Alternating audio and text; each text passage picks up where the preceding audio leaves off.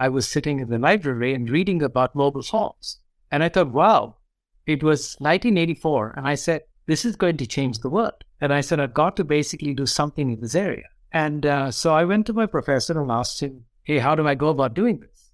And he said, I can't supervise you, but you can go to America and here are two professors who might be able to. So I wrote to them. One gave me a scholarship and I came to do a PhD in mobile phones.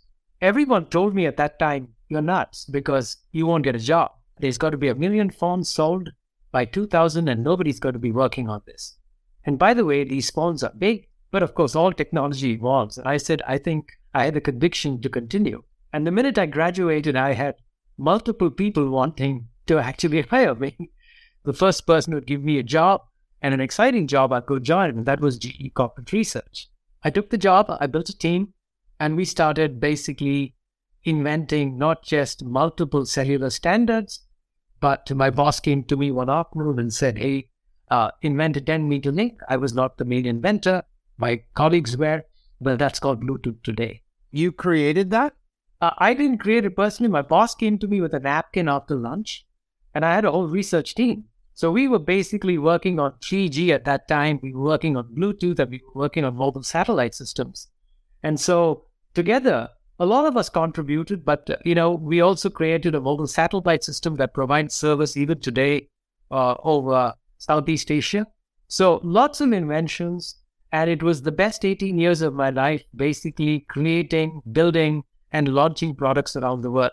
So is there anything that you worked on that you think was the right idea, but maybe just before its time? For example, we had another guest on our show, Sun Yu, who came up with an early version of Shazam, but at a time before streaming services or iTunes. There was just nowhere to send people to once they knew the song. Have you had a really great idea that flopped because it was just too early for the market?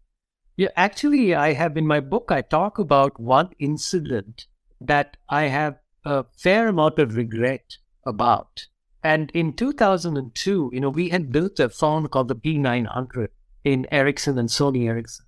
It was a full-screen phone which used a, a little pen, a stylus, to basically pick icons. It was very much like the modern smartphone. It was a superb phone. And my boss and I used to meet regularly for dinner. And she uh, told me, Sandeep, you know, the future is all about the user interface. This was way back in two thousand two. And he said, you know, we should get rid of this pen and we should get people to basically use their fingers to pick icons, do things on their screen, no more keypads and stuff like that. And he had this vision of the, making this phone thinner and having this beautiful intuitive interface called the feel interface, which Sony had invented. And if we had done that, it would have been the perfect precursor to the iPhone. For business reasons, the business decided to kill that product. Oh, geez. Every time you see an iPhone right now, you're probably like, geez. No, no, but actually I credit I credit Steve Jobs and say, you know what? He had the guts to do this. We didn't. Got it. And so the conviction he had goes back to what I said earlier. This is why I admire him. He had the conviction to bet his business on it. And it is where, what got him to where he is.